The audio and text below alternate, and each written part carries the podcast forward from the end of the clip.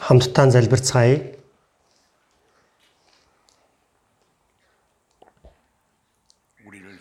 Биднийг хайрлсан энэнгүй бидний бурхан аав та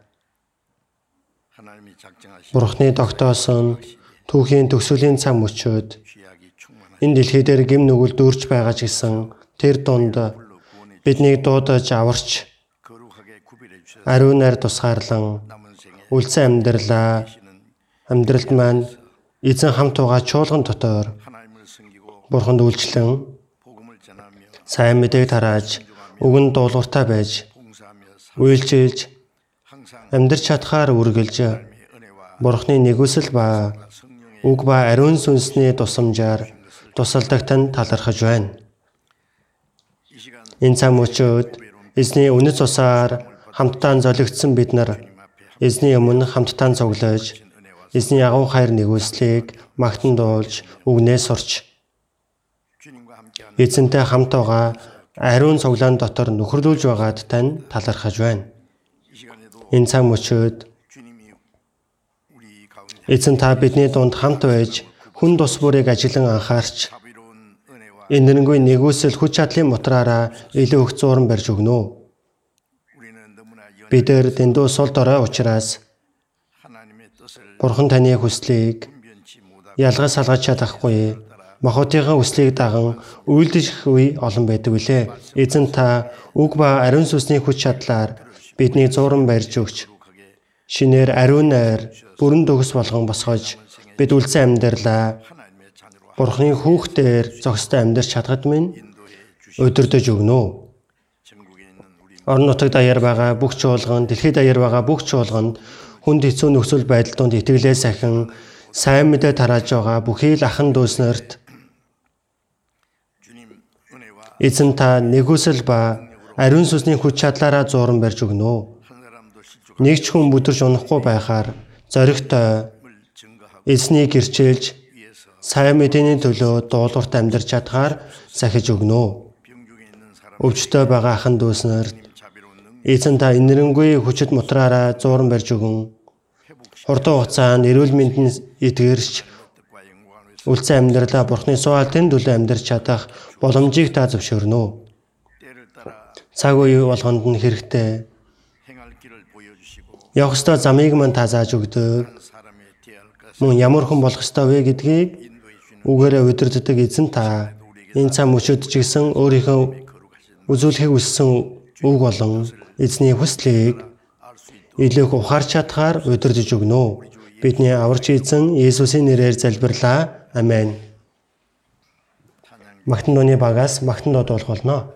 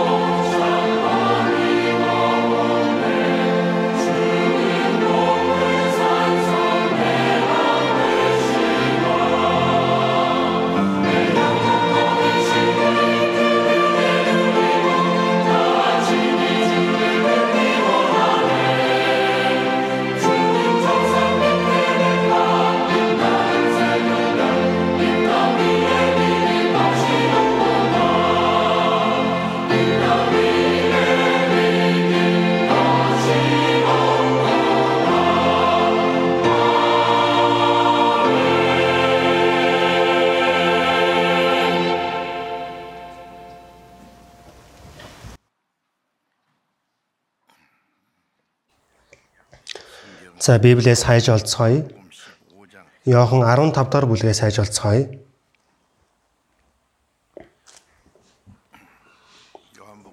Иохан 15-ийн 19 дугаар ишлэлийг уншицгаана.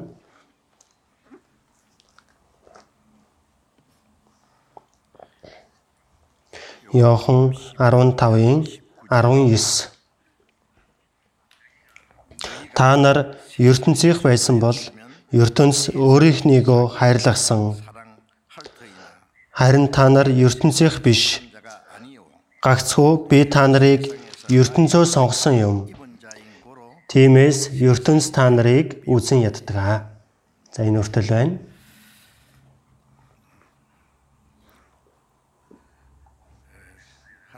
Бурхны нэгүслийг ухаарч аврагдсан хэрэгсэ итгэгч нартаа үлсэн амьдралаа хэрхэн амьдрах ёстой вэ гэдгийг Бурхны өмнө зохистой вэ гэдгийг үгээр дамжуулан байх сурсаар байгаа. Эхлээд аврагдсан хэрэгцээд итгэгч нар нь энэ дэлхий дээрээс тусгаарлагдсан хүн гэдгийг үргэлжлүүлэн хэлсээр байгаа. Дөнгөж саяны унсан үгэн дээр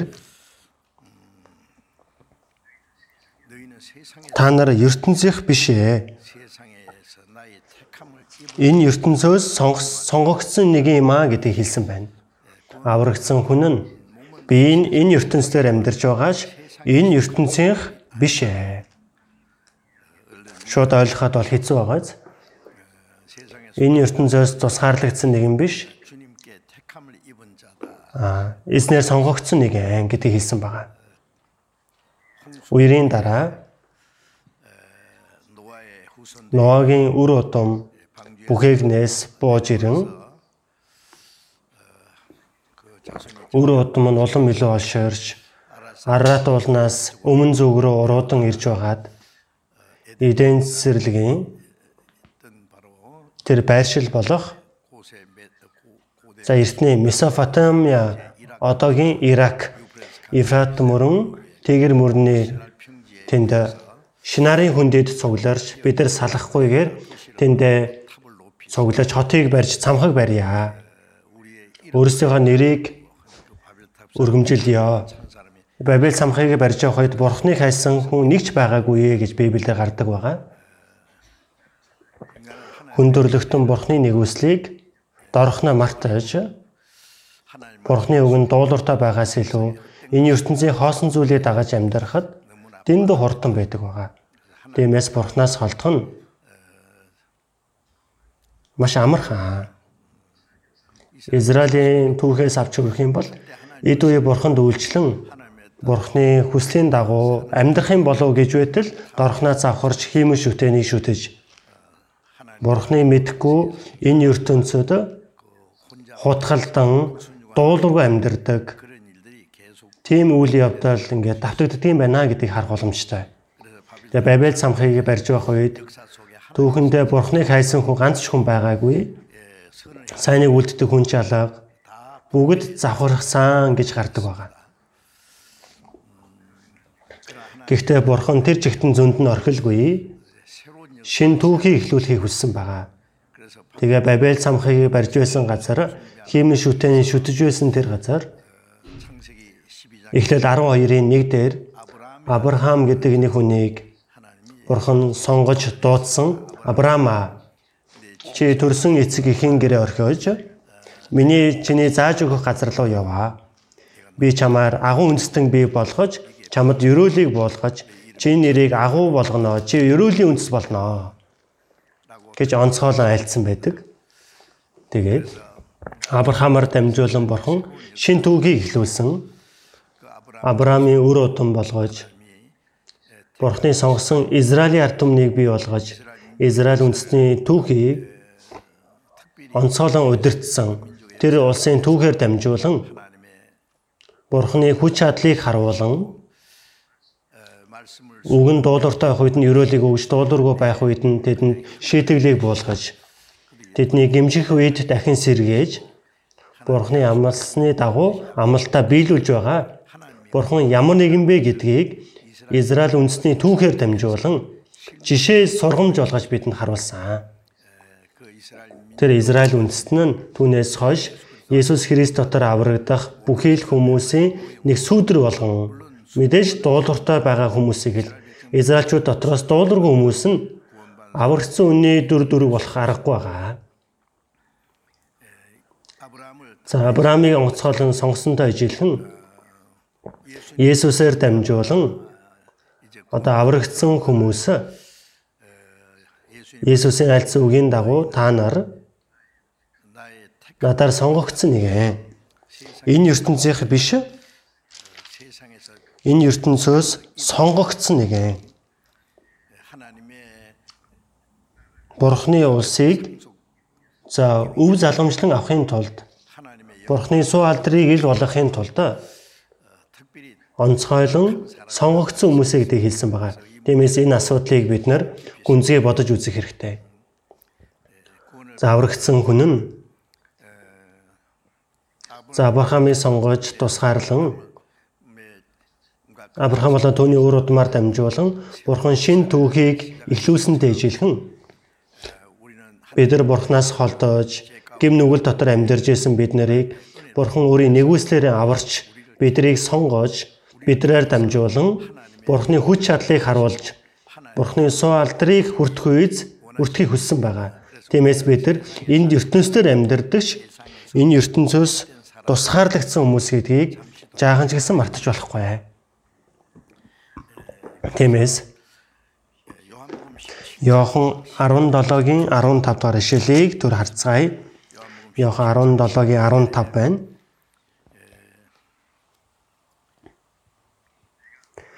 Тэднийг та ертөнцөөс аваач гэж би гуйхгүй. Харин муу мухагаас хамгаалахыг гуйж байна. Би ертөнцийнх биш адил тэд бас ертөнцийнх биш. Есүс загламай дээр цовлогдож өхийн өмнөх шөнөн Гецаманы химэх цэцэрлэгт урт залбирлыг хийсэн агуулга дотроос аврагдсан итгэгч нарыг Есүс одоо тэр үеийн шамнараар тогтохгүй аварсан бүхэл итгэгч нарын төлөө залбирсан. 20 дугаар ишлэл дээрээс харуул би зөвхөн тэдний төлөө бус тэдний төлөө бус гэдэг нь яг Есүсийн мөн байсан шамнарыг хэлж байна.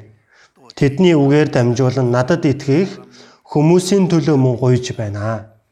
Эзний сайн мэдээ тунхаглагдаж тэр үгийг ухаарч итгэсэн хүмүүсийн төлөө энэ дотор байгаа бид нарын төлөө адилхан залбирч байгаа. Залбирлыг хэлсэн. Тэр залбирлын агуулга нь ертөнцөөс аваач гэж би гойхгүй. Аврагдсан үнийг аврагдсан даруйда Бурхны улс руу дагуулж явахын төлөө биш.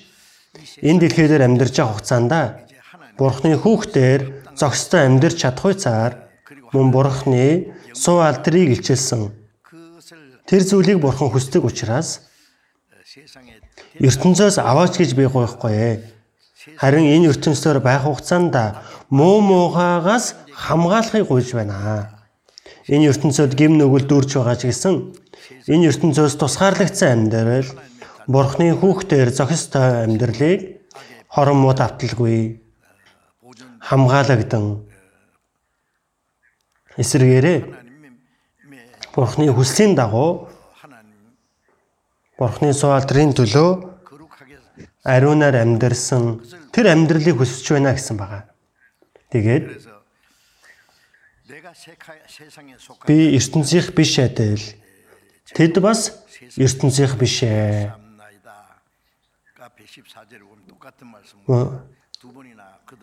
Арон дөрөвдөр бас адилхан үг ийж гэсэндэ хэлж өгч байгаа.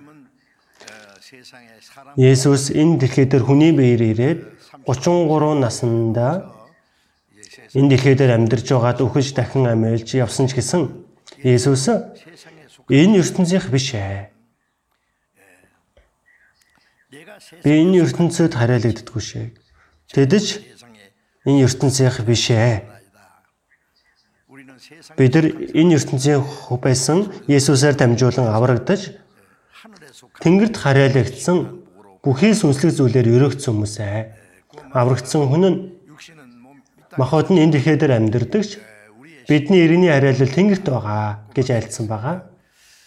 Тиймээс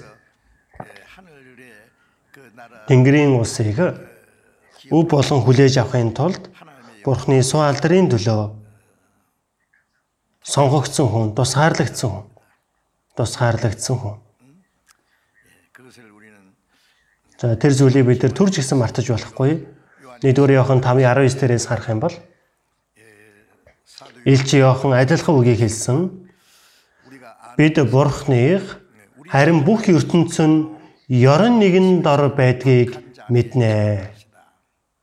Бид Бурхныг бүх ертөнц аврагдаагүй бүх ертөнцийн хүмүүс ёрын нэгэн дор сатааныхаа Бурханд харайлагдсан нэгэн ба бузар сүнс нь хараалагдсан нэгэн. Бурхны амийг хүлээж авсан нэгэн ба сүнслэг талаараа үхмэл нэгэн. Деважинд явах хүн ба там руу явах хүн. Бүр тодорхой тусгаарлагдсан байгаа энэ ертөнцийн. За Лук номны 16-гийн 24-дээс харах юм бол За Лазар нь гуйлагч нь үхэж тэнгэр ичнэрийн өмнө очдог байгаа. Абрахам өвөр дээр очдог. Баян нь байнга л гоёмсээс хавцсан өмсөөл найр наадам хийгээд л тэгж амьдарч байгаад үхсэн. Үхэстэй орон. Тэр гал тун зовж байна гэж хардаг байгаа. Тэр гуйлагч нь Девачин руу явна гэсэн үг ш. Лазар гэдэг нэр нь Бурхан миний тулсамч гэсэн утгатай нэр байна. Бид нар нүцгэн ирээд явхдаа нүцгэн явдаг аа Тэр сэтгэлийн ядуу зүдүү байдлыг түүний гуйлагчин гэдээр илэрхийлсэн байгаа. Бид нар энэ ертөнцөөс юугаач авч авчирч ирээгүй, авч явж чадахгүй. Энэ ертөнцийн хүсэл ирмэлзэл найдвар байхгүй нэгэн. Давид үрл хэлэхдээ дөнгөж сая бид нар дуулал номыг уншихдаа энэ дэлхий дээр хүмүүс хоосон зүйлдэл овоолдог боловч хэн түүнийг авахыг эс мэднэ. Өө эзэн Одоо би чухам юу хүлээн вэ? Миний найдвар танд л байна. Тэр Израилийн мундаг хаан Давид төртөлөө. бүх ертөнцийн хүмүүс хоосныг овоолдог боловч эд хөрөнгийг хураадагч тун удахгүй өөхөх хүн өөрийнхөө хураасан эд хөрөнгийн хэн түүнийг авахыг эс мэднэ. Энэ хоосон зүйлийг л овоолдгоо гэсэн байна. Өө эзэн Одоо би чухам юу хүлээн вэ? Давид энэ ертөнцөөс юу ч хүсээгүй. Зөвхөн миний найдвар танд л байна. Эзэндэл найдаж, эсийн төлөө амьдарч байгаад эсний бэлдсэн тэр улс руу орох нь тэр найдвараас өөр найдвар надад алгаа гэж айлцсан байгаа. Тэгээд аврагдсан хүнийг Лазар гэдэг нэр нь Бурхан миний тосломж гэсэн утгатай. Баян нь нэр байхгүй байгаа. Баян нь зөвхөн энэ ертөнцийнхээр сэтгэл хангалуун байдлыг олж авч энэ ертөнцийн зүйлийг эдэж амьдарч байхад үхлээрээ дууссан үхсний дараа үхсдийн орон тэр там руу хаягдсан байгаа. Тиймээс Авраамд тэр баян хэлэхдээ энэ галтуунд би ботож байна. Лазарын хуруунд ус хүргээд миний хөлийг минь сэрүүцүүлээч. Дэндүү шаналтай байсан болохоор тэрөд Авраам айлцууг нь Чи болоод бит хоёрын хооронд маш том ангал байна. Наа чинь очих нэгэн алга, нанаас чинь ирхэн алга. Нэг тэр үгийг харах юм бол Үхлийн дараа там дэваж ерөөсөө гатаж ирэх боломжгүй тийм газар бөгөөд энэ ертөнцөөр амьдрах хугацаанд нүдэнд харагдахгүй ангал бий. Энэ ертөнцийн хүн бидэн шиг амьдрах аргагүй. Бид ертөнцийн хүмүүс ертөнц рүү буцах аргагүй. Израилийн ард түмэн 400 жилийн турш Египтэд боочлогдож байгаад бурхан Мойсегаар дамжуулан бурханы хүч чадлаар тэднийг татаж гаргаад улаан тэгсийг гаталж бурханы амлсан Канааны газар нутг руу явж байсан чинь Египтийн зэргүүд Израилийг барьхаар дагаж ирж байгаад Улаан Тэнгис бүгдээрээ живж өгсөн түүний мэднэ үстэй. Тэр Улаан Тэнгис ч гэсэн одоо ч хүртэл Египтийн зэргүүдийн Израилийг хөөж явж байгаад живж өгсөн тэр морин тэрний дугуйнууд одоо ч гэсэн тэнд байдаг байгаа Улаан Тэнгист. За Улаан Тэнгисийг би яг ингээд харангаа За хоёр удаа адилхан тэр мөртөгөр явж өгдсөн байгаа. Ягаад улаан тэнгисээс чинь ирсэн бай гэвэл боддоор харах юм бол одоо тийм хөхөрсөн юм шиг харагддаг ба далайн гүн ухраас бас улаан тэнгис гэдэг нь улаан шүр тэнд байдаг байгаа. Улаан шүр. Яг тэрний дугуйтай ижилхэн хэлбэртэйч байдаг байгаа. Боддоор дугуун тэр жигтэй хадгалагдсан хэвээрээч байдаг байгаа. Тийм хөө олдсон байдаг аа. Египтийн цэргүүд улаан тэнгисийг гатлаад Израиль үндэстэн нь Канаан руу явж байгаа тэр зам руу ч гатлаж ирэх аргагүй Израиль ард мөн улаан тэнгисийг гатлаад Египт рүү ч буцах аргагүй. Египтчүүд Израилийн ард түмэн байгаа тэр газар руу барих гэж явж байгаад ард нь бүгдээр өгсгэсэн. Израильчууд цөлдөө бурханд гомдлож байгаад Одоо ч болтоо Египт рүүгээ буццгаая гэж байсан байгаа. Нэг ч хүн явж чадлагүй бүгдээрээ тэгж үхэцгээсэн. Гаталж гарч чадахгүй, гатлаа буцаад явчих болохгүй.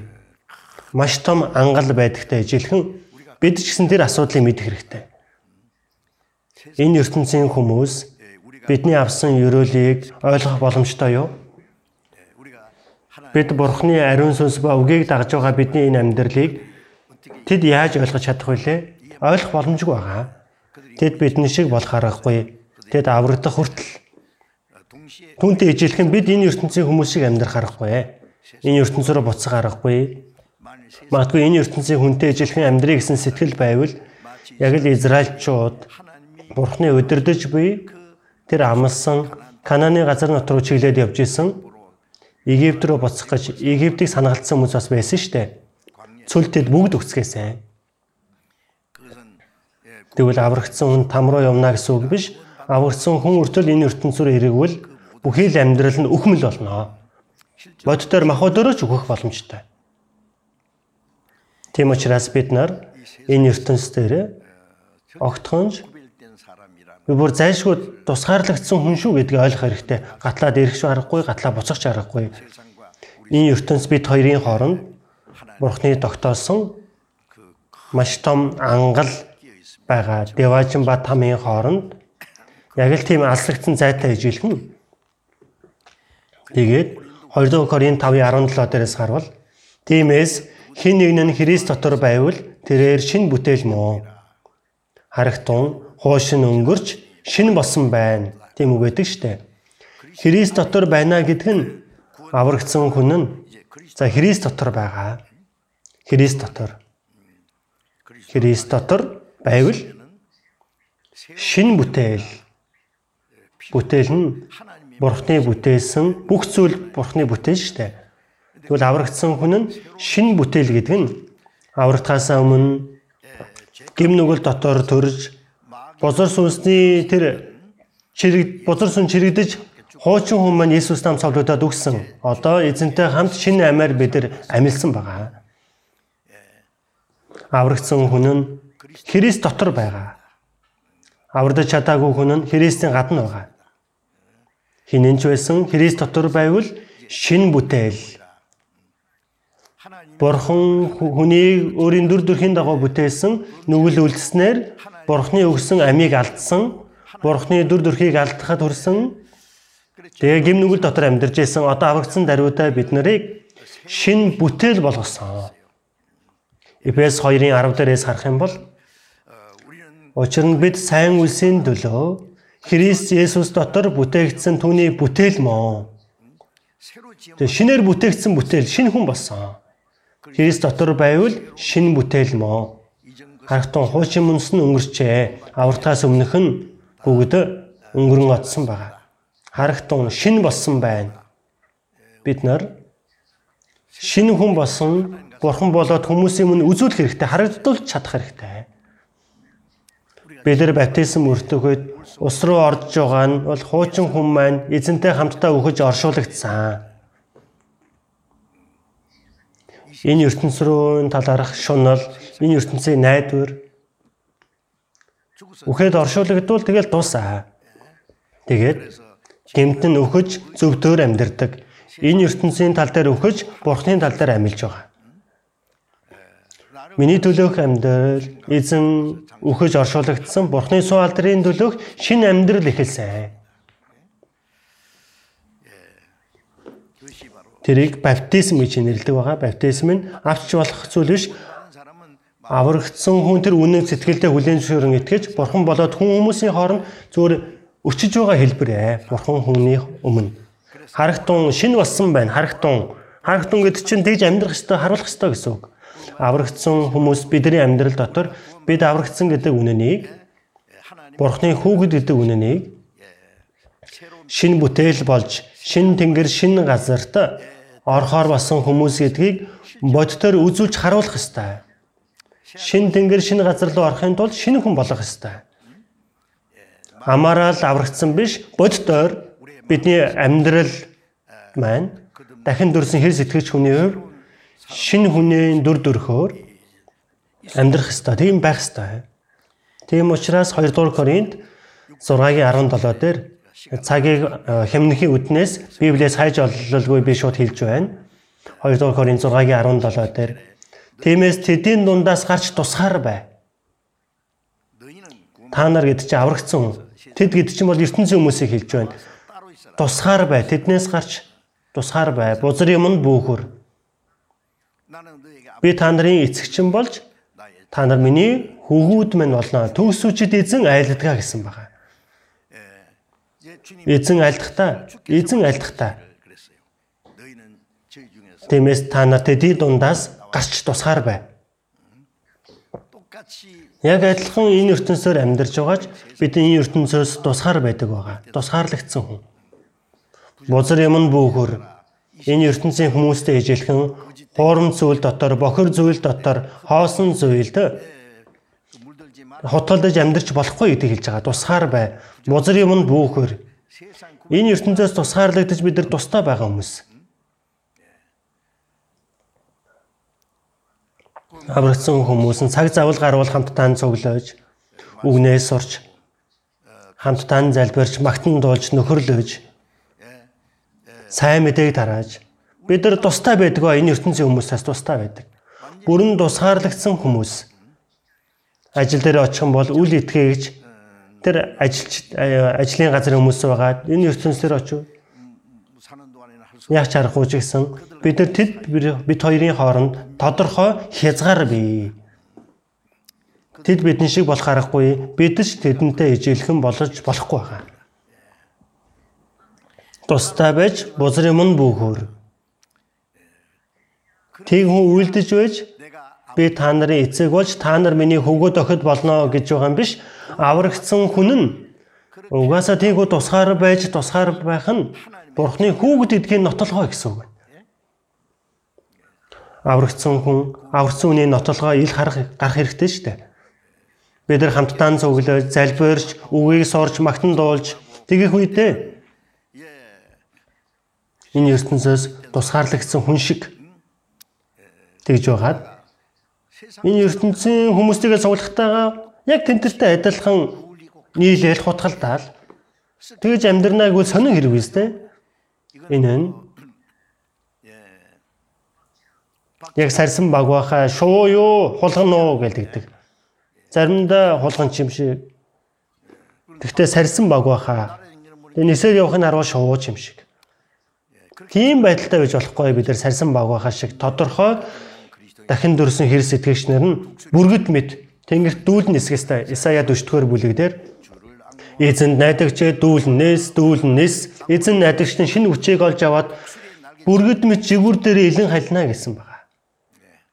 Тэгээ дүүлэн нээс дүүлэн нээс бүргэд мэд. Тийм учраас бид нар зайшгүй Би имэний газар дээр амьдарч байгаач бид нар Тэнгэр рүү хандан өдөр болгон тэр газар руу чиглэн өндөр газар руу чиглэн өдөр бүр алхна гэсэн байдаг. Чуулган гэдэг үг нь грекээр ecclesia гэсэн үг. Ecclesia гэдэг үг нь тусгаарлагдсан хүмүүс. Энэ ертөнциос тусгаарлагдсан цуглаан.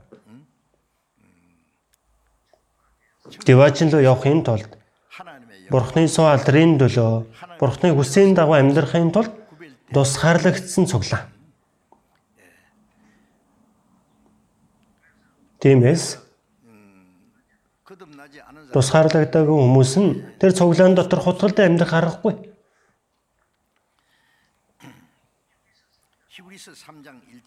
Еврэ 3:1 дугаар ишлэгийг дэлгэж харъя. Еврэ 3:1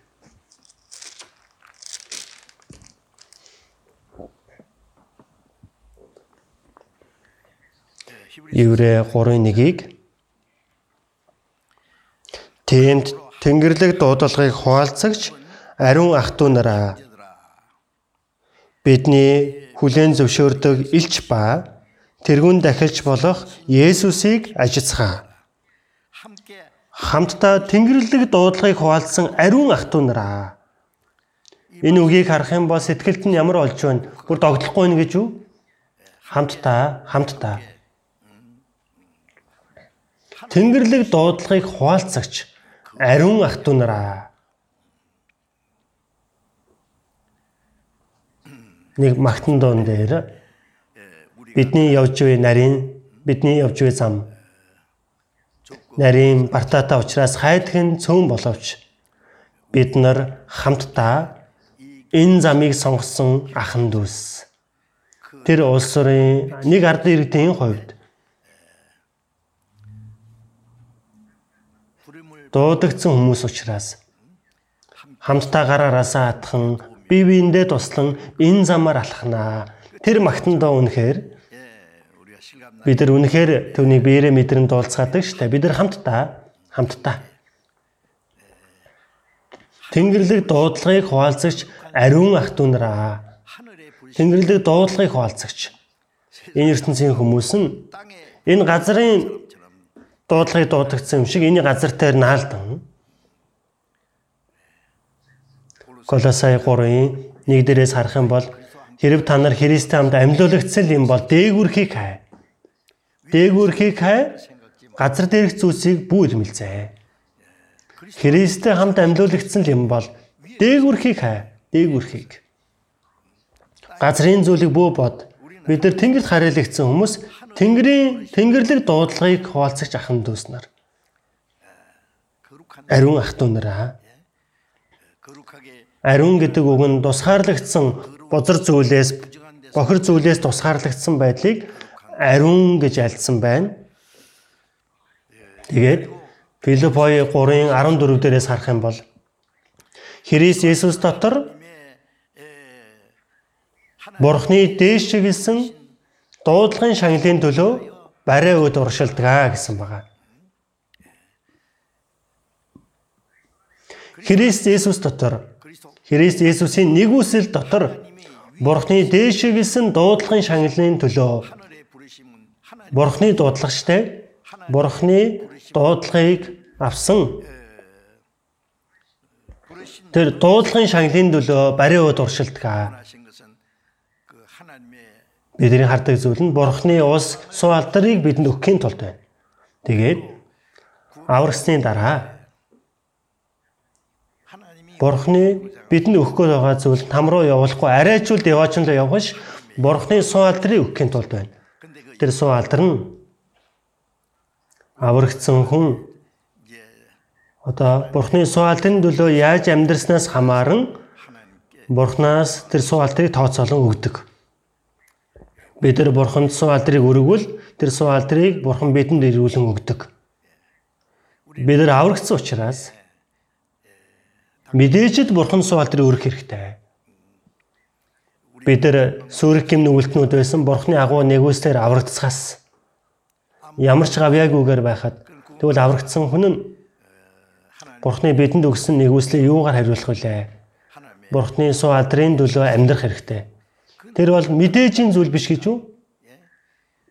Тэр анхуу нэгүслийг бодонгоо эзэн намайг аврахын төлөө гим нүгэлгүй нэгэн энэ газар дээр ирж хүндөрлөгтний амлсан бүх зовлон амсаж гим нүгэлгүй нэгэн цаазын ялыг авч загалмаа дээр тэр аимшигтай дашуурын амтыг амсаж ичхөр зовлон амсаж үнэт цусаа бүгдийг урсгаж биднийг аварсан нь төсөөлхийн аргагүй гайхалтай нэгүсэл биш гэж өгөө. Тэр бүхний үүслийг нь юугаар хариулах вэ? Гэтэл дорхноо мартдаг шүү дээ. Тэр агууны үүслийг авчгаад төрүүлээд өсгөө заагаад өчнгүүд хүүхдүүдийг эцэг эхрүүгээ өөдөөс нь том том дуугарч тэгдэг хүүхдүүд байдаг штэ. Намаа яах гэж төрүүлсэн. Намаа яах гэж төрүүлсэн гэдэг байгаа. Надад нь юу хийж өгсөн гэдэг. Яа энэ дэлхий дээр нэрээ Хүн тийм л байдаг байна.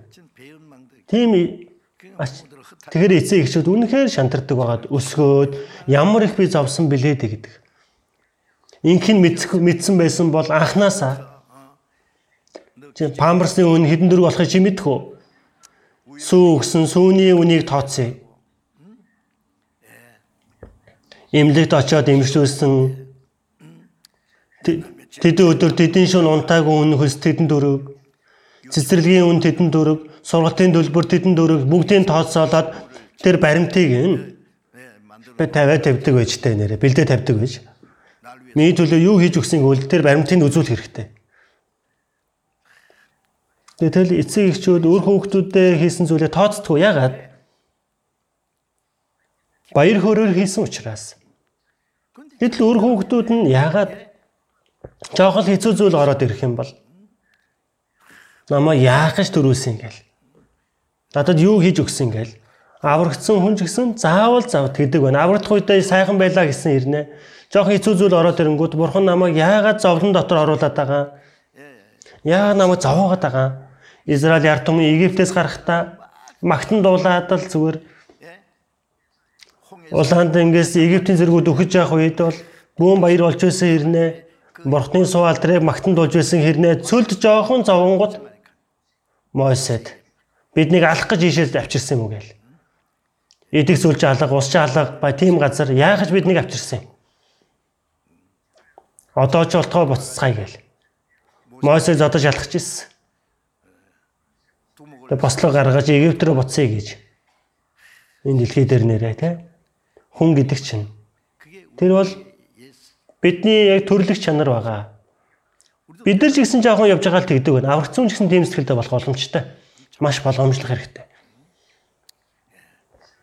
Израилийн ард түмнийг Египтээс авраад шууд Канаан руу ороход хэдхэн удаа л зарцуулахаар байгаа. Гэтэл яагаад 40 жилийн хугацаанд тэднийг ингэж өдөрдөж дасгалжуулсан юм болоо?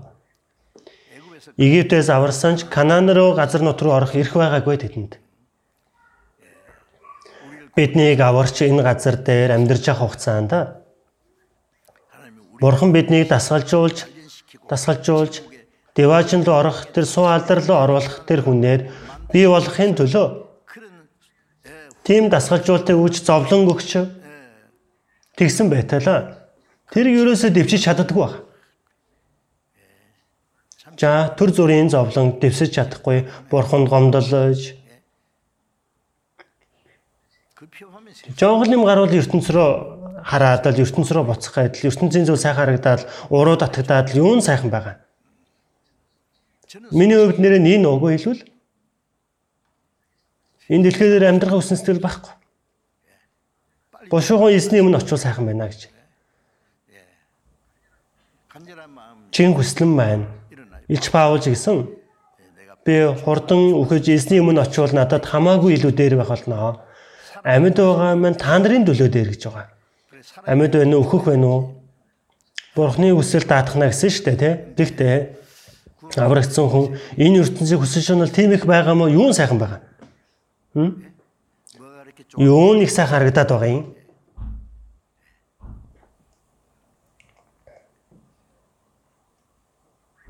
Өнөөдөрж болтох бай. Бурхан биднийг Деважин төр аялаараа явуулна гэвэл Деважинд төр хугацаанд нэг шиг нь хоёр өдрөөр Деважинд аялаар явбал. Тэр үзүүлээд ирвэл бурхан гин чи энэ ертөнц рүү очиж жоох амьдарж байгаад ирэх үү эндээ үлдэх үү гэвэл юу ч хэлэх бол энэ ертөнц рүү буцаа яваая гэх болов? Үний энэ ертөнц бол дэндүү аимшигтай харагдаж байгаа. Хүсэл үчээл да дээр үеийн тэр гадаа нойл байдаг штэ. Тэр нүд торхонууд нь ярилцж байдаг. Хүүтэн ээж өттөө хэлсэн байгаа. Ээжээ ээжээ бид нар яагаад баас идэж амьдрдгийг ээж нь ээж өт нь хэлэхдээ хоолны цагаар битгий баас ирээдэ гэсэн байгаа.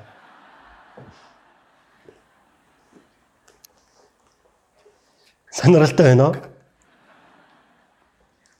Би нэг удаа дээр бас ганц ганцаараа саймдаа тарааж явж явах үедээ Күнсан бас үйл явдал юм шиг санагдчихэв. Нэг хоногоход тэр нэг итгэж ах юм маань айл ийм толгойд дээр байсан байгаа. Үүрээр бүүн чимээ шүүгэн гараад ирсэн байна. Босоод харсан чинь тэр доор нь яг зах байсан байгаа. Хар зах байсан. Яг далаа ирэж байсан шилхүү. Загас авайл тавьдсан байгаа. Авчраал тавьдсан. Тэгээ цаасаа ингээл зохингоо дүв аваараа гэж хашгираад шин загас гараад ирлээ. Сайхан байна гэдэл. Ингээл үүрээр гин сэрэл ингээ хартал. Гэнэтэй. Үт торхоонууд л зүгээр яралж байгаа юм шиг л тэр харагдсан байгаа энэ дэлхий дээр амьдрах гадал идэж ууж амьдрах гадал ингээл чимээ шуугантай хүзэл өчий л да. Тийм биш гэж юу? Тэр нь тийм сайхан харагдаж байна гэж юу?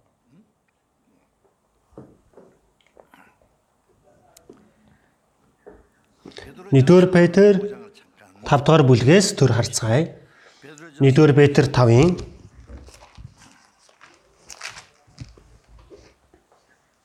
1-р Петр 5-ын 10 дугаар ишлэл байна.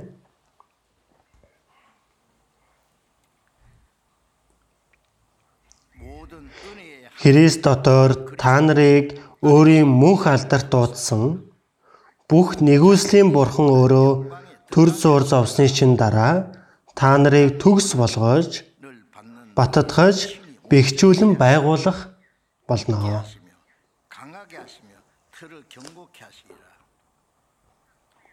Бүх нэгүслийн бурхан өөрөө Христ дотор та нарыг дуудсан. Дуудсан гэдэг чинь аврагсан гэдгийг хэлж байна.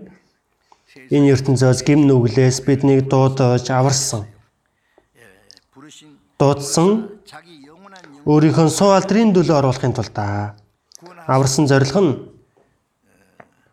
Тэнгэрийн улсад тэр суу алдрыг өгөхийн тулд Бурхантай хам суу алдрыг мэдрүүлэхийн тулд мөнхийн суу алдар руу оруулахын тулд Тэгээд 2 дугаар Коринт 5-ын 4-ийн 17 дээрээс харах юм бол учир нь агшин төдий ялахгүй зовлон нь бидэнд алдрын мөнхийн жинг үлэмж арвжуулж байна. Энэ ертөнцийн аврагсны дараа бидний дотор зовлон байдаг. Эзэн хамт байхгүй байгаадаа зовлон байгаа юм биш шүү дээ. Есүс өөрөө ямар их олон зовлон амслаа. Илч Паул нь аврагцсан даруйда Эсний элчийн хувьд босгогдож шинэ гэрээний 14 номыг бичүүлж түүгээр дамжуулан Бурхны хүч чадал ажиллаа явуулан хамгийн сүүлд Ромд очоод сайн мэдээг тараалуулсан Бурхан. Илч Паулын амьдрал дотор нүцгэрж өлсөж сангаж өвдөл цаад дашураар олон удаа тоцоолж, олон удаа шоронд хоригдож, олон удаа өөхөг шахаж, чулуугаар чулуудулж үхээж дахиж амьлаа, дахин босон сайн мэдээ тарааж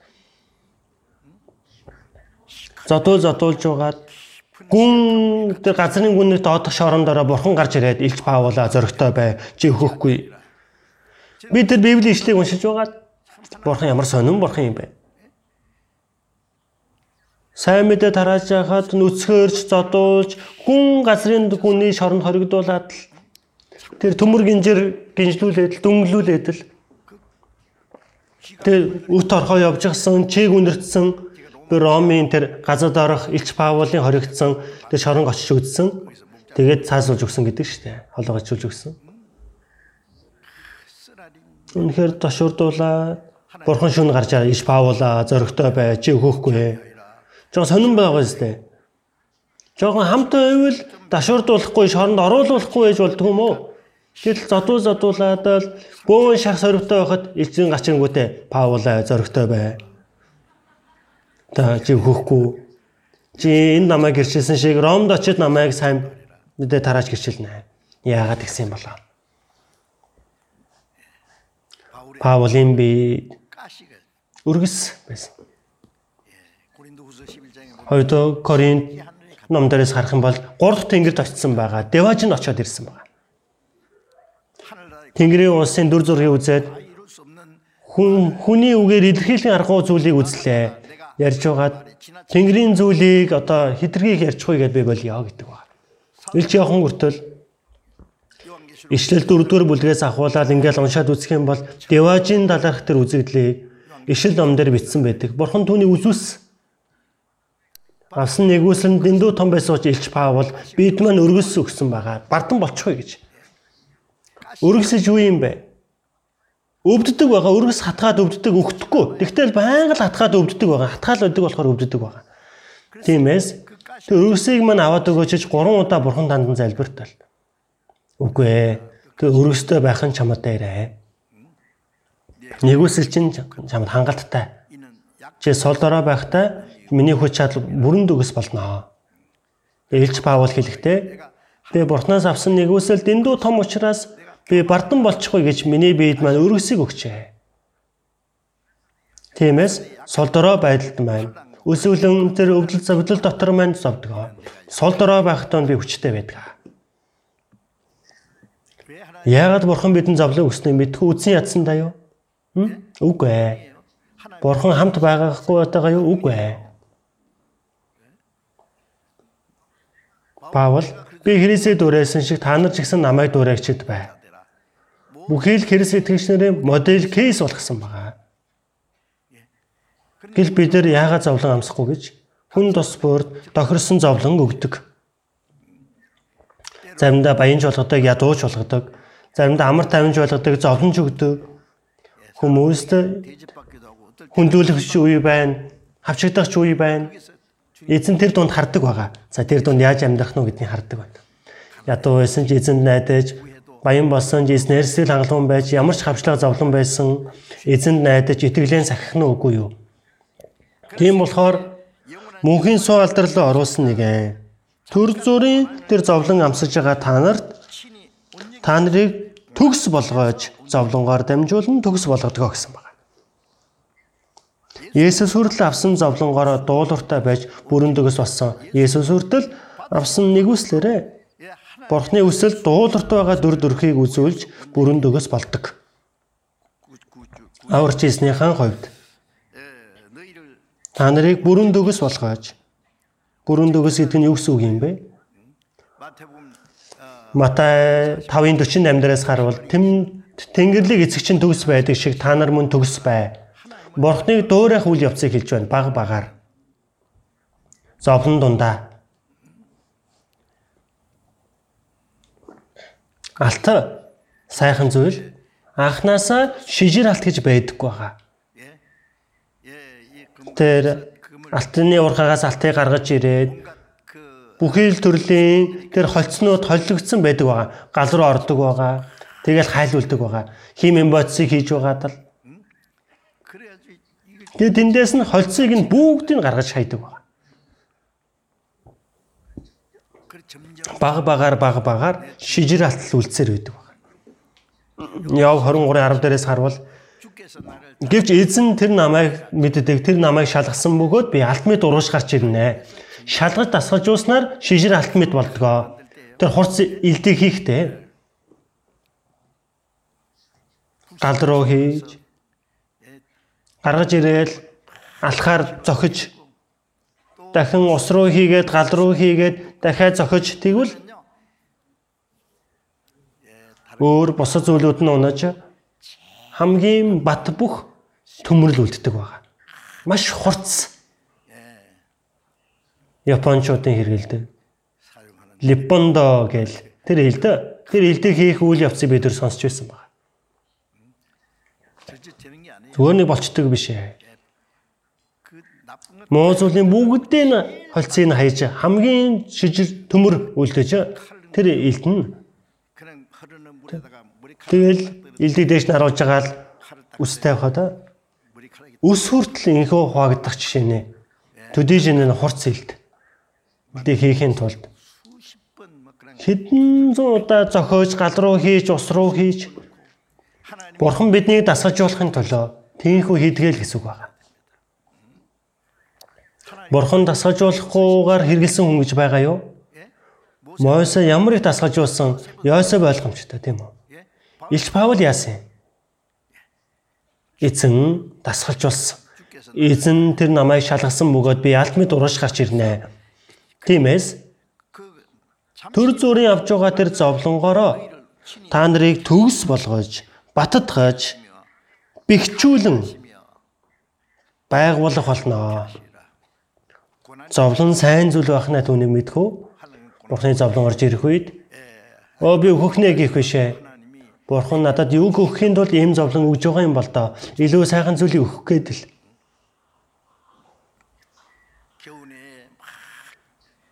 Тэг өвлхүүд нь зас шуурж, зас хүүтэн зас ороод тэр хүүтэн байжсэн тэр хүнд үеийг даван тулах юм бол нарсан мод дэшийгээ соёо олгож дэш ургадаг байгаа. Тэгдэг биз? хүйтэн өвлийг л өнгөрөөчих юм бол нас мод нь нэг үе мөчн ургадаг байна. Зуны дурш тодорхой хэмжээний ураг бол дахиад өвөлтэй байдаг. Тэндээс дахиад шинэ үе үргээд явдаг байна. Бурхны хийдэг ажил нь яг тийм байдаг байна. За тиймээс Бурхан биднийг дасгалжуулж бага багаар бурхны зан чанартай болох гэж. Тэр нэг өдрийн дотор болчдөг юм биш ээ.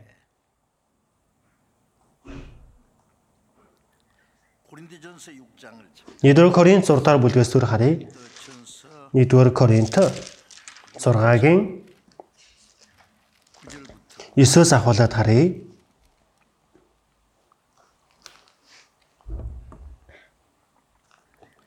Нэгдүгээр Коринт 6-гийн 9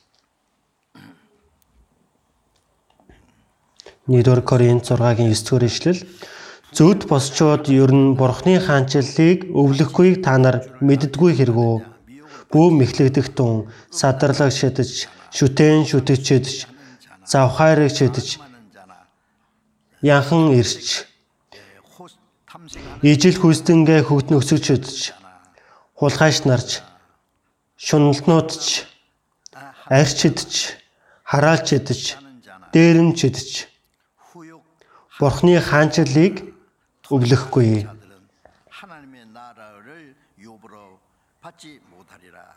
Та нарын зарим нь тийм байсан.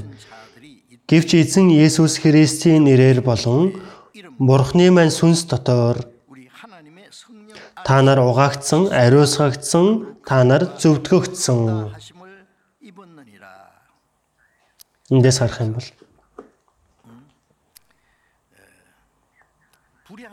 Би зөв босчоод бурхны анчлыг өвлөхгүй гэсэн байна. Хормон нэгэн бурхны улс руу орж чадахгүй гэдгийг хэлж байгаа. Бүүм бэлтгэдэгт хүн яагаад?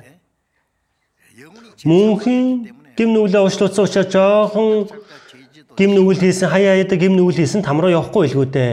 Аврагдсан хүн гим нүгэл хийсэн ч Дэважин руу явна уу? Аврагдсан бол явах ч гэсэн тэр нь аврагдсан хүн яг сэтгэл мөн үү эргэж бодож бодох хэрэгтэй.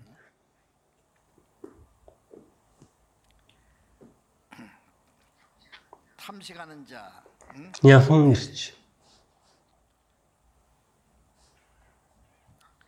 남색 Ижил хүстэндээгээ нөхцөгч хэдэж, 가늠한 завхаарыг чэдэж. 탐색하는 자, 음란한 자. 이게 За энэ болохоор бэлгийн тэр завхарлын гим нүглийг болохоор олон удаа давтан хэлсэн байна. Ижил хүйснэгээ нөхцөгчөөд ижил хүйснээ явуулдаг хүмүүсээ хэлж байна. Одоо Содом Гомора сүрэхээс өмнө тэр ижил хүйснэгээ нөхцөгчөөд үнэхээр садар самун хот байсан гэдэг нь үнэн. Ижил хүйснэгээ нөхцөгчөөд одоо бидний үедээ ижилхэн энэ завхаарл тийм дүүрэн болчихсон үе гэж хэд хаан байна вэ? Корона асуудал биш ээ. Энэ ижил үснэг гэдэг зүйл маань бол коронавирус бүр халдвар шиг ингэж тарж байна. Залуу хүмүүс.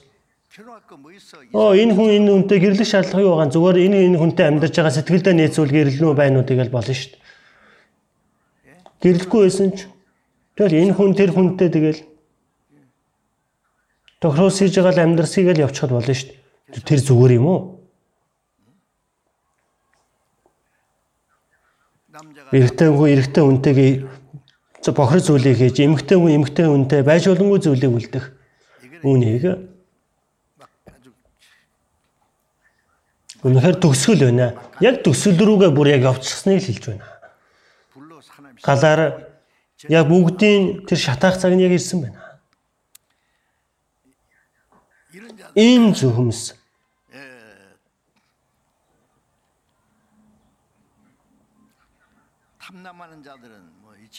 За шуналнуудч арч идэж хараалч идэж бусдыг харааж мууж ярьдаг хүмүүс дээрэмч идэж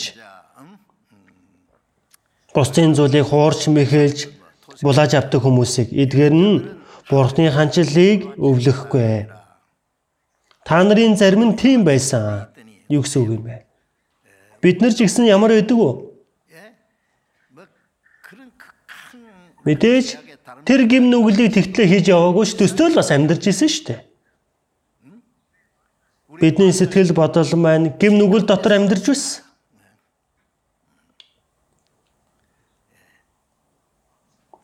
Илч Паул үрд хэлж байсан байгаа. Би хавчэгч, доромжлогч. Илч э, Стефаныг чулуудаж алж үдэх та жинхэнэ уриалж байсан хүн байсан. Гохойд Саул гэж байсан шүү дээ Паул нь. Тамийн гүн ёроолоор орох нэгэн байсан. Тийм учраас 1-р Тимот 1:15 дээр тэдгээр нүгэлтнүүдийн эхнийх нь бэ байна. Гэхдээ эзэн намайг аварч өгсөн. Тэр мундаг илч болгсон баг.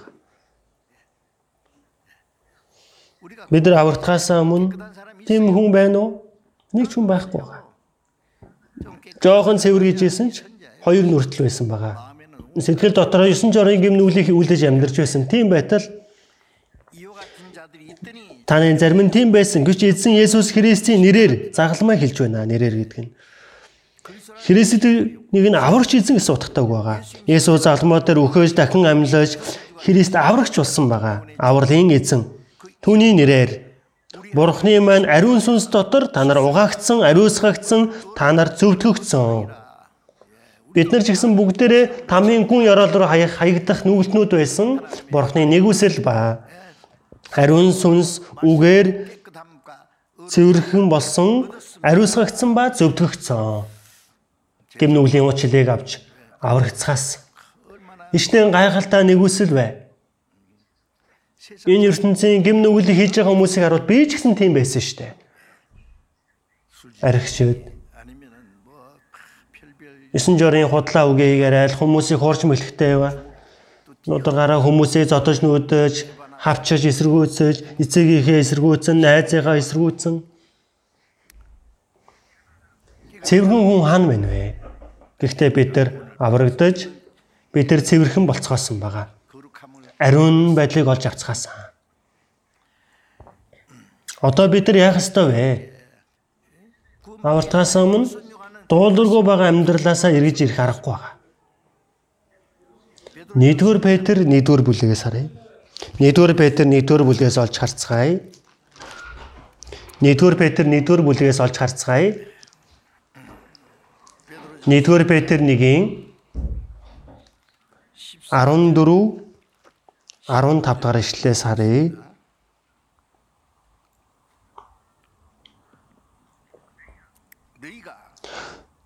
дуулууртай хүүхдүүдийнхээ хувьд мэдэхгүй байхад чинь та нарт байсан урдийн хүсэл тачаалдаа бүү нээцүүл.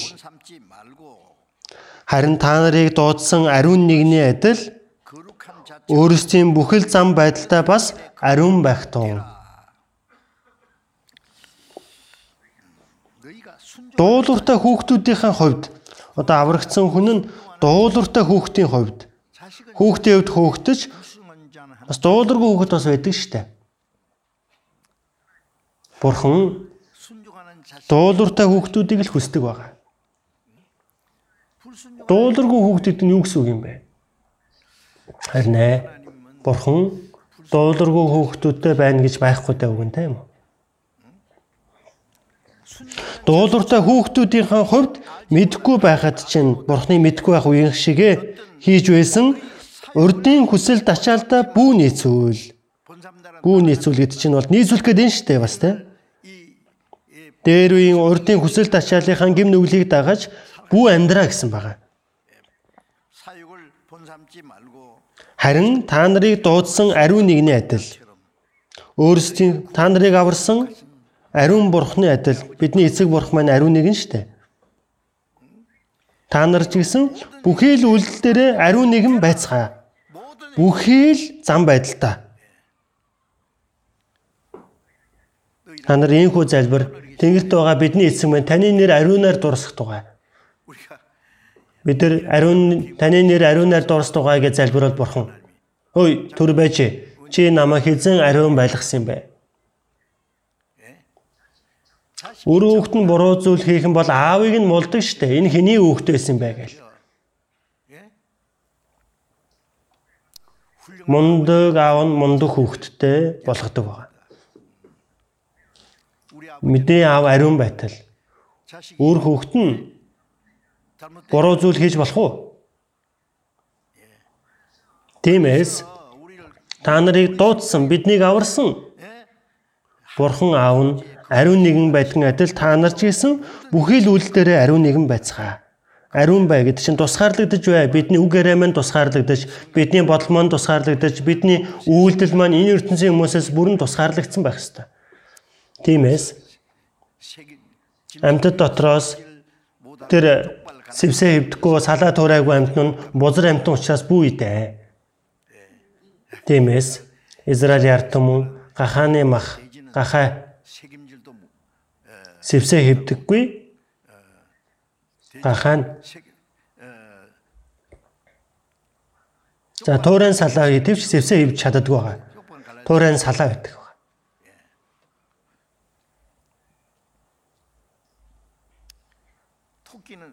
Туулын бол сэвсээ хэвдэг. Сэвсээ хэвдэггүй юм шиг нэ хэвдэг. Туурын салаа биш байгаа. Тэгэхээр бузар байгаа.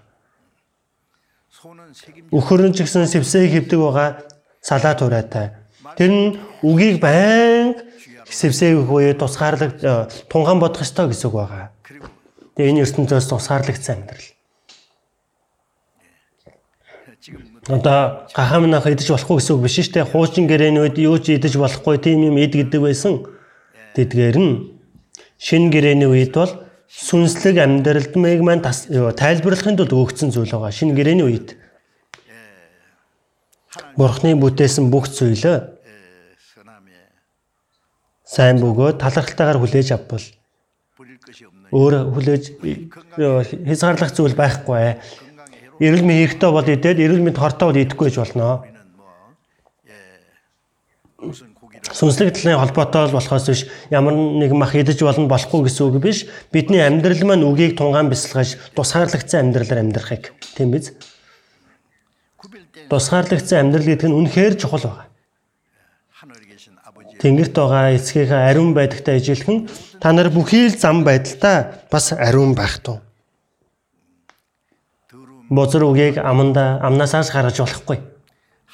Хамаагүй хүмүүсийг муулж дормс үгийг бүү яар. Буруу үйлдэлийг бүү хий. Болгоомжтой амьдрах ёстой.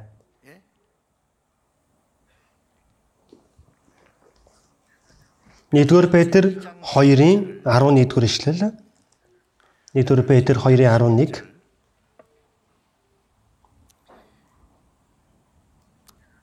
2-р Петр 2:11 хамт уншицгаая. Хайртуудаа сэтгэлийн чинь эсрэг дайддаг махуудын хүсэл тачаалуудыг цээрлэхийг ирмэл агаад төр суугчид танараас бигуй. Хайртуудаа Илч Паул нь аварцсан хэр сэтгэгч нарыг үнэхээр хайртуудаа юм хүндтгэн хэлсэн байна төр сууршигч танараас би гуйя. Аврагдсан үнэн төр суурш төр сууршигч хүн байгаа. Энэ ертөнцийн зам нь төр сууршигч нарын зам. Миний гэр тэрхүү Тэнгэрийг даваад байгаа. Тэнгэрийн элч нар хүрээд ир гэж намайг дуудаж байна. Надад энэ дэлхийд байх сэтгэл байхгүй наа. Тэнгэр элч нар хурдан хүрээд ирээ гэж дуудаж. Энэ ертөнцийн зам нь төр суурьшигчийн зам. Би бол төр суурьшигч. Төр зүр өнгөрөн өдөж байгаатай л хэрэг. Өнгөрөн явж байгаа л хэрэг байна. Заримдаа цош буудлал чиний хоноглох боломжтой.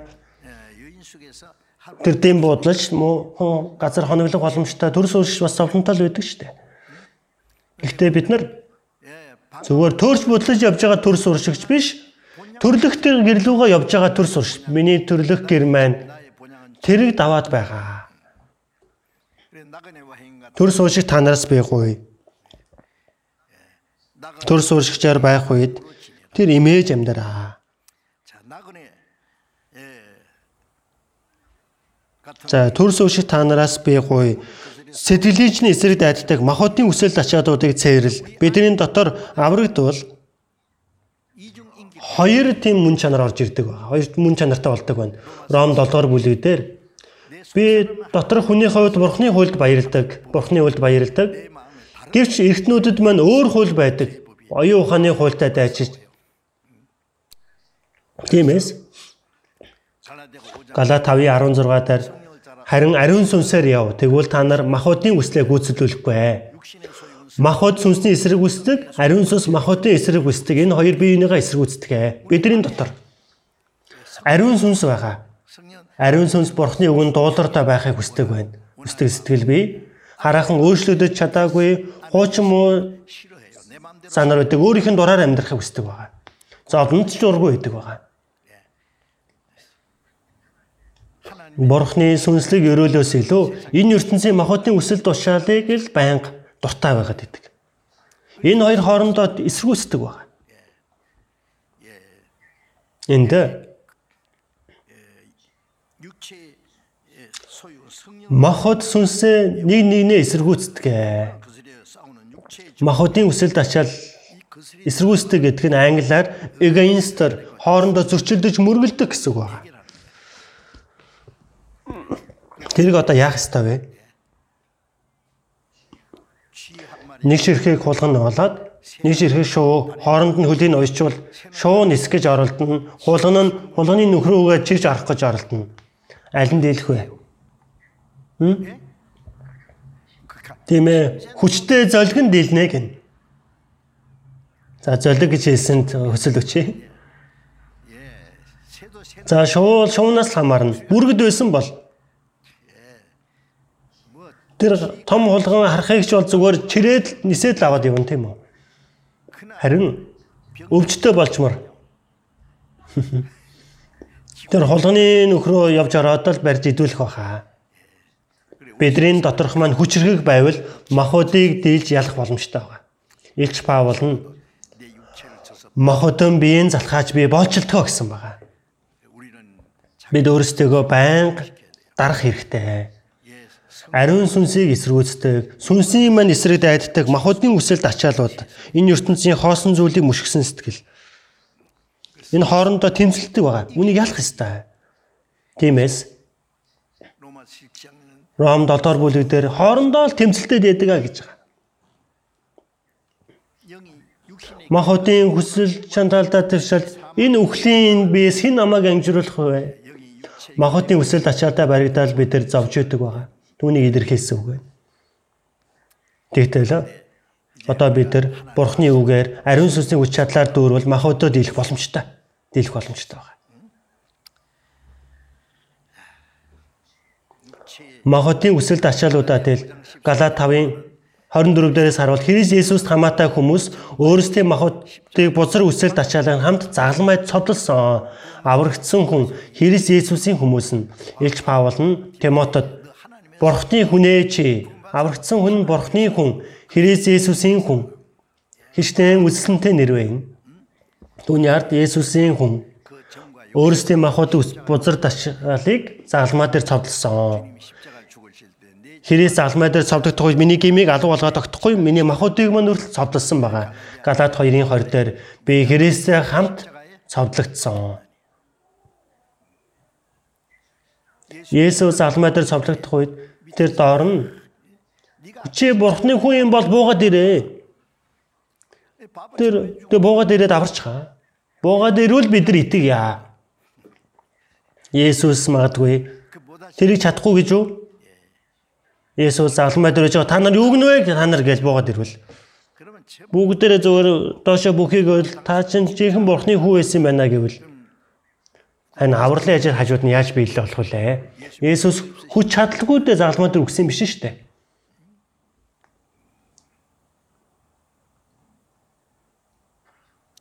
Илч Паул нь хичнээн их зовлон амссан билээ. Зовлонгоор дамжуулан бурхны ажлыг биелүүлсэн.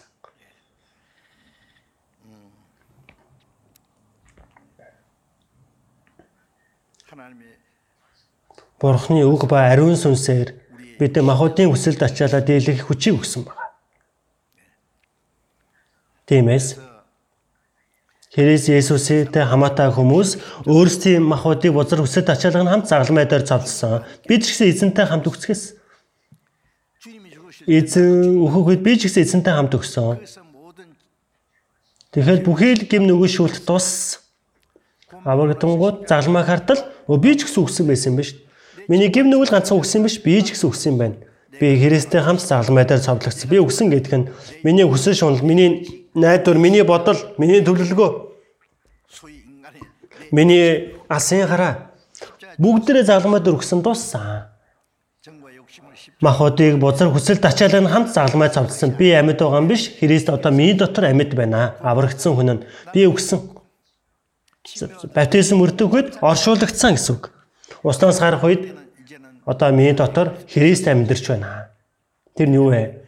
Миний дотор эзэн миний амьдралын маань эзэн минь болсон гэсэн үг байна. Одоо эзэн би биш ээ, өөрчлөгдсөн.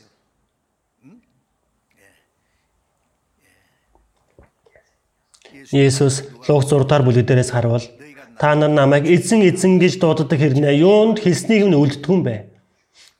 Эзэн минь гэд чинь хаан эзэн гэсэн үг шүү дээ. Боол эзний эзэн байх нэ. Тэр эзэн гэд чинь дээрээ хүндэлнэ эзнээ болгоно гэсэн үг байгаа. Есүсийг эзэн гэж дууддаг нь эзэн миний амийн минь эзэн. Миний амьдралын минь эзэн. Эзэн минь амьдрдаж өгдөшөө эзэнтэй өөрийн хүслээрээ болгох тун. Амаараа эзэн минь гिचгээд яагаад миний үгийг үлдэх юм бэ? Худлаа ярьж байна эзэн гэж дуудаж худлаа ярьж байна. Эзэн минь эзэн минь гэсэн болгон тэрийн ханшилд орохгүй. Харин тэнгэрт байгаа эцгийн минь хүслийг үйлдэгч нь л орно. Эцгийн хүслээ аврагдсан хүн нь эзний хүслийн дагуу үйлддэг байна. Түүний мэдхүү. Тиймээс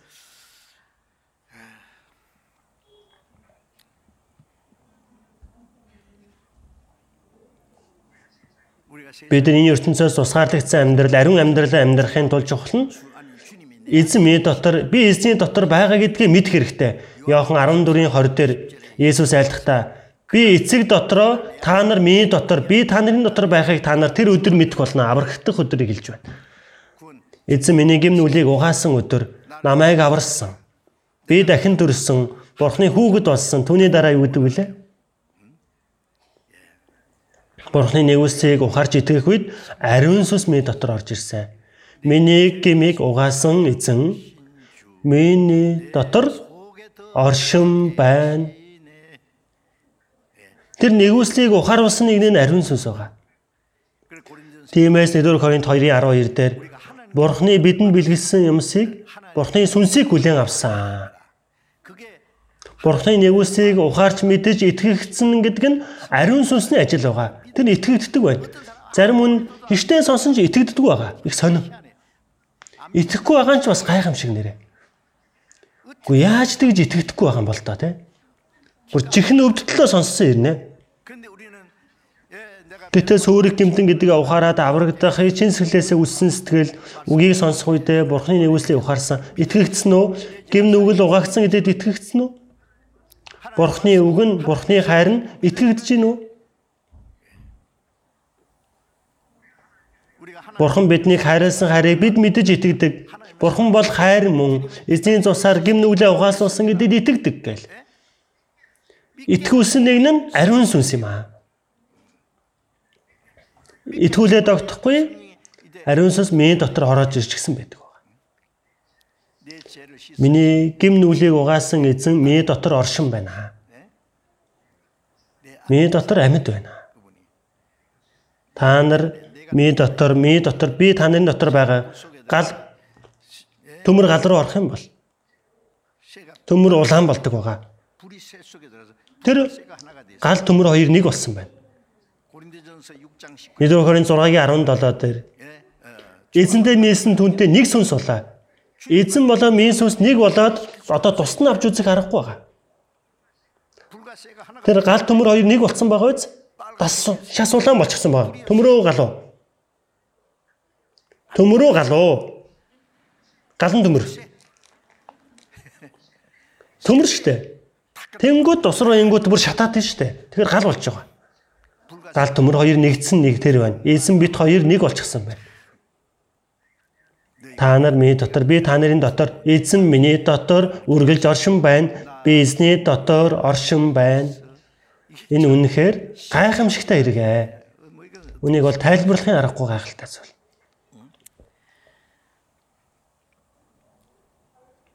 Тиймээс Ром 8:9 дугаар ишлэлдэр хэрв хэн нэг нь Христийн сүнс байхгүй бол тэр түүнийх биш ээ. Аврагдсан Христэд итгэж идэг нэр нь Христ амьдарч байгаа хүн, Христийн хүн. Христ минь дотор байна гэсэн үг. Христийн сүнс байхгүй нь Христ итгэгч биш ээ. Есүс итгэдэг хүнийг шууд л христиан гэвэл хамаагүй христиан гэж хэлж болохгүй, Христ итгэж гэж ярьж болохгүй. Тэр э, Ким христиан гинлээ. Тэр факт тэр нь жинхэнэ Христ итгэж гинэ.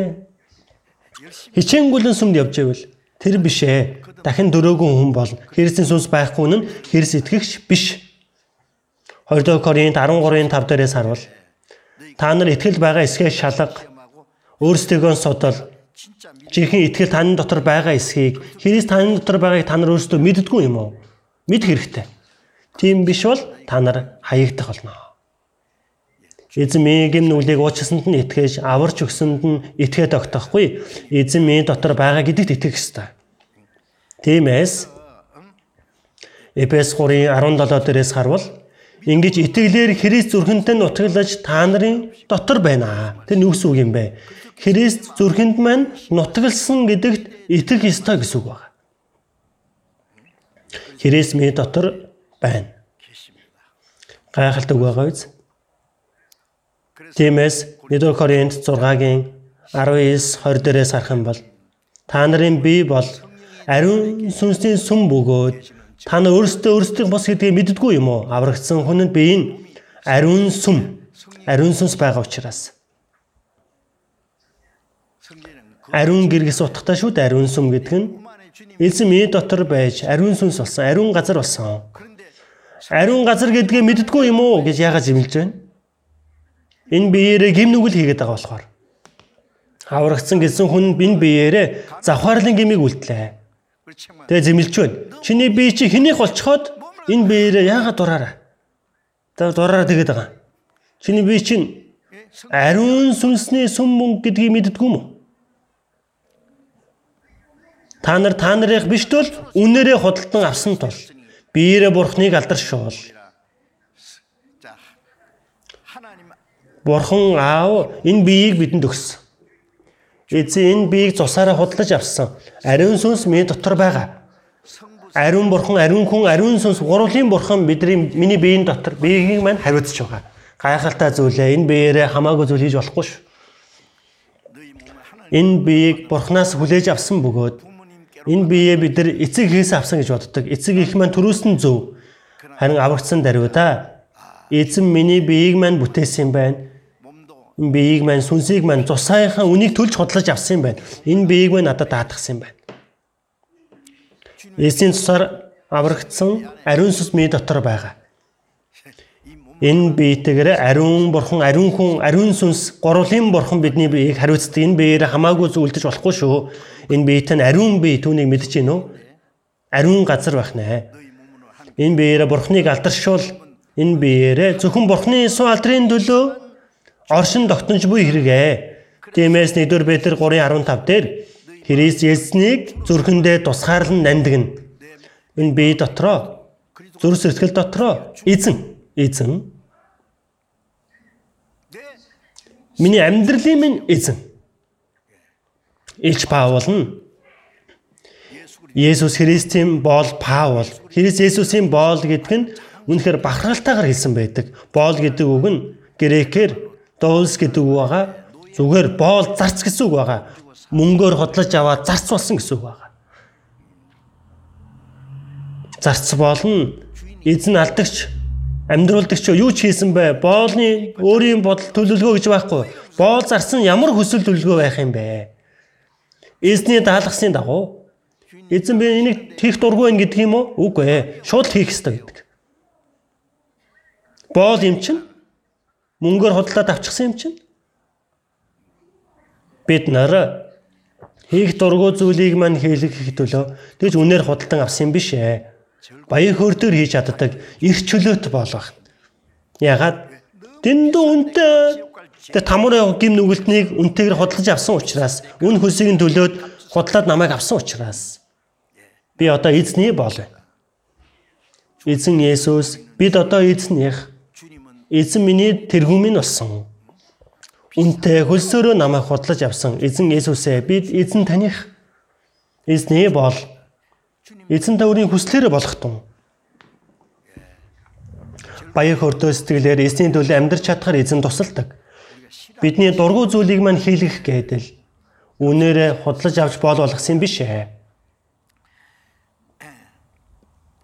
Тиймээс Христийг эзнээ болгож ариун байж сэтгэлдээ амьдралын минь эзэн болсон эзэн бурхан миний сэтгэл амьдрал одоо ариун болдог байгаа. Ариун болохоос ч аргагүй. Эзэн намайг захиран удирдах байгаа учраас. Тиймээд 1-р Иохан 2-ын 6 дээрээс харуул түүний дотор оршдог гэж ярих чинь эзэн дотор оршдог гэж ярих чинь түүний явсанчлан өөрөө бас тийм явах учиртай эзэн миний дотор байна гэдэг чинь түүнд итгэдэг хүн нь эзний үйлсний дагуу араас нь дагаж үлдэж явдаг. Эзний үйлсний дагуу. Аливаа ажлыг хийхдээ өөрийнх нь дураа хийх гэж оролддог биш Эзний баярлах юм бол эзэн хийнэ. Эзэн дургүй байх юм бол хийхгүй байна. Эзний баярлуулж байгаа зүйлийг хийгээд эзний дургүй зүйлийг хийхгүй байдаг. Эзний хүсвэл хийгээд эзэн хүсэхгүй бол би ичнэ хийхийг хүсээдэж хийхгүй л байх хэрэгтэй. Амьдрдагч өгтөгч эзэн даурын хүслээрээ болох тун. Ойлгомжтой биш гэж үү? Эзэн. Эзэн миний хаадын хаан, миний амьдралын минь эзэн. Бид нар зөвхөн эзэнд үйлчилж эзэн суалдрыг өргөхийн төлөө энэ дэлхий дээр оршин тогтнож байгаа. Түүнийг ойлгосноо? Өнөөдөр яг 30 минутанд дуусгах гад бүр төлөвлөсөн байсан юм аа. Дараа нь хэлхий үсэн агуулга дараагийн цай дээр үргэлжлүүлье. Юутайш бидний сэтгэлд маань эзэн байх үед бид ариун амьдралаар энэ ертөнцөөс тусгаарлагдсан амьдралаар амьдрах боломжтой байгаа. Заавал тийхүү амьдрч байгаад тун удахгүй эзэн ирэх үед эзний өмнө ичих зүйлгүйгээр зогсож чадхаар тийхүү явах хэрэгтэй байна. Залбирцгаая. Энэ нэрэнгөө бидний бурхан автаа Бурханаас холдож гим нүгэл дотор амьдарч байсан бид нарыг өрөвдөж хайрлаж Бидний амсах амсах ёстой хараа шийдэглийг эзэн та өнөөс нь намсаж эзний урсгсан үнэт цусаар бидний гэм нүглийг мөнхөд арилган ямар ч гавьяагүйгээр биднийг аварч өгсөн аварч өгсөн чин сэтгэлээсээ талархаж байна. Би маань сүнс маань бүх зүйл маань эзний цусаар худлагдсан учраас эзэн таних бид үлдсэн амьдралаа зөвхөн бурхны хүслийн дагуу суалдрын дүл амьдарч чадхаар удирдах өгнө.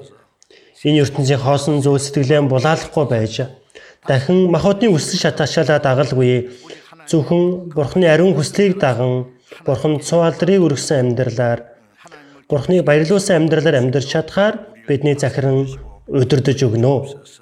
Бидний аварч эзэн Есүсийн нэрээр залбирлаа. Амен.